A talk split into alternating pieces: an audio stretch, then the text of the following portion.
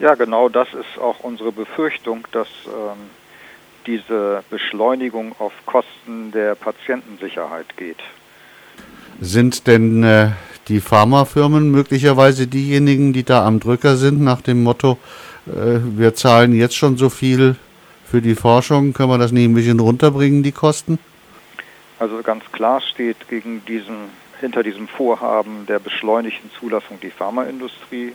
Das kann man sogar relativ genau äh, zurückverfolgen weil der Chef der Arzneimittelzulassung der europäischen Behörde, die ja für die meisten Zulassungen zuständig ist, äh, der hat ein Sabbatjahr genommen und war äh, in den USA und hat da an einem stark Pharma gesponserten Institut äh, am MIT in Massachusetts ein Jahr gearbeitet und hat sich da gemeinsam mit Kollegen aus anderen Zulassungsbehörden und zahlreichen Pharmamanagern dieses neue Modell ausgedacht. Nun ist es schon bei dem jetzigen Schutz ja so gewesen, dass es hin und wieder doch Medikamente gab, die dann mit Nebenwirkungen auf den Markt kamen, die zu äh, Todesfällen und äh, schweren Krankheiten auch äh, schweren Schädigungen bei Patienten geführt haben. Das heißt, äh, schon der jetzige Schutz ist doch nicht in allen Fällen ausreichend. Wie hoch würden Sie den Prozentsatz der Mittel sehen, bei denen ein solches äh, beschleunigtes Verfahren durchaus zu befürworten wäre, weil es ganz offensichtlich unproblematische Produkte sind? Oder kann man so eine äh, entsprechende Differenzierung eigentlich nicht treffen? Ich glaube, dass das gar nicht möglich ist. Und äh, Sie haben ja eingangs gesagt, dass bereits jetzt äh, die Sicherheit äh, nicht immer gewährleistet ist. Das muss man leider so sagen. Ähm, Arzneimittel werden oft zu schnell zugelassen. Äh, das heißt, man weiß eigentlich gar nicht genau, ob sie den Patienten auch wirklich nützen. Und äh, das mag jetzt auf den ersten Blick erstaunlich klingen, ist aber leider die Wahrheit. Denn ähm, Viele Arzneimittel werden äh, zugelassen nur aufgrund von äh, Veränderungen von Laborwerten. Äh, und das ist leider nicht immer ausreichend. Äh, ein äh, sehr schlimmes Beispiel war ein Diabetesmedikament, das hieß Rosiglitazon. Ähm, das hat den Blutzucker gesenkt. Das will man ja erstmal primär, wenn, wenn man Diabetes hat. Äh, aber statt ähm, Herzinfarkte zu verringern, weil das ist wovon äh, Diabetiker zum Beispiel gefährdet sind, hat die Zahl der Herzinfarkte stark zugenommen. Und äh, dieses Medikament ist äh, zehn Jahre auf dem Markt gewesen, hat äh, vermutlich äh, über 100.000 Menschen das Leben gekostet. Nun ist es so, dass äh, es immer noch mal ein Unterschied ist, ob etwas ähm, auf der virtuellen Computerebene funktioniert, ob Sie sagten es gerade, es äh, im Laborversuch zu entsprechenden anderen Laborwerten kommt, ob ein Tier auf eine bestimmte Art und Weise reagiert oder dann der Mensch. Es gibt ja auch Beispiele, wo selbst äh, in Tierversuchen Medikamente keine schädlichen Nebenwirkungen hatten, sehr wohl aber, als sie am Menschen getestet wurden. Ja, das kann vorkommen. Also das spricht leider nicht unbedingt gegen Tierversuche, weil da fallen schon viele Dinge auch auf, auch wenn an Ersatzmethoden äh, gearbeitet wird und die teilweise auch schon eingesetzt werden. Also viele Sachen kann man auch an Zellkulturen testen und äh, wenn man äh, äh menschenähnliche Zellkulturen hat, dann ist die Aussagekraft äh, möglicherweise sogar höher. Aber das nur am Rande. Ähm, das Dilemma liegt wirklich darin, dass schneller nicht immer besser ist. Das gilt nicht nur fürs Autofahren, sondern bei Arzneimitteln erst recht, weil was nützt es? Die Hoffnung auf eine Wirkung heilt Patienten nicht, äh, sondern wenn man weiß, dass etwas besser wirkt oder überhaupt wirkt, das ist doch wichtig für Patienten. Und äh, das spielt in diesem neuen äh, Modell der beschleunigten Zulassung wirklich nur noch eine sehr untergeordnete Rolle. Haben die Befürworter dieses Verfahrens denn auch gesagt, an welcher Stelle des Verfahrens sie abkürzen wollen? Ja, sie wollen ähm, sparen bei den sogenannten klinischen Studien. Das ist sozusagen der wissenschaftliche Goldstandard. So kann man am besten herausfinden, ob Arzneimittel wirken. Man gibt einem Teil der Patienten äh, die bisherige etablierte. Also die Blindversuche. Genau, sogenannte Doppelblindversuche und äh, ein Teil kriegt das alte Medikament, ein Teil die neue. Weder Arzt noch Behandler wissen, wer was kriegt.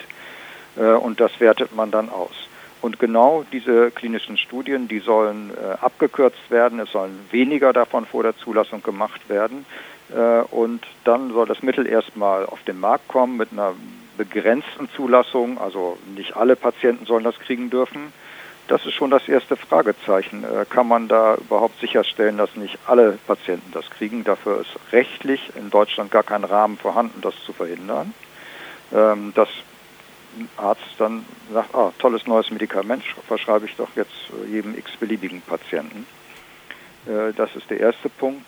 Und der andere Punkt ist, nach der Zulassung sollen dann die Daten, die ja jetzt eigentlich fehlen, man weiß ja noch nicht so genau, hilft es wirklich, dann im realen Leben gewonnen werden. Das klingt ja erstmal ganz verlockend. Ne? Also das reale Leben ist ja das, äh, wie Patienten tatsächlich sind. Die haben Begleiterkrankungen, sind vielleicht älter als die Patienten, die in Studien untersucht wurden oder kränker.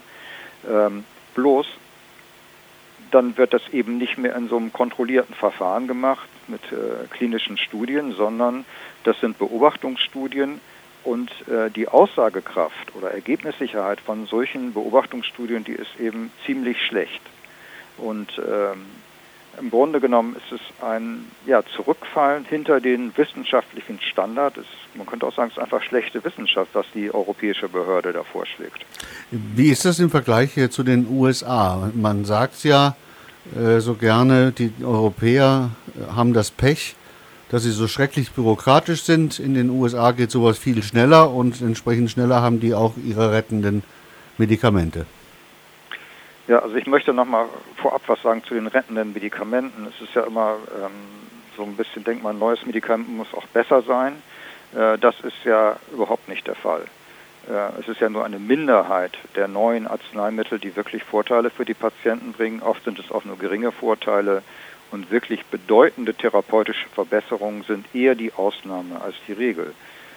Das wäre nicht so schlimm, wenn äh, die neuen Arzneimittel wenigstens gleich gut wirken oder man weiß, dass sie gleich sicher sind wie die existierenden Arzneimittel, aber eben das ist oft nicht der Fall. Ähm, das vorweg.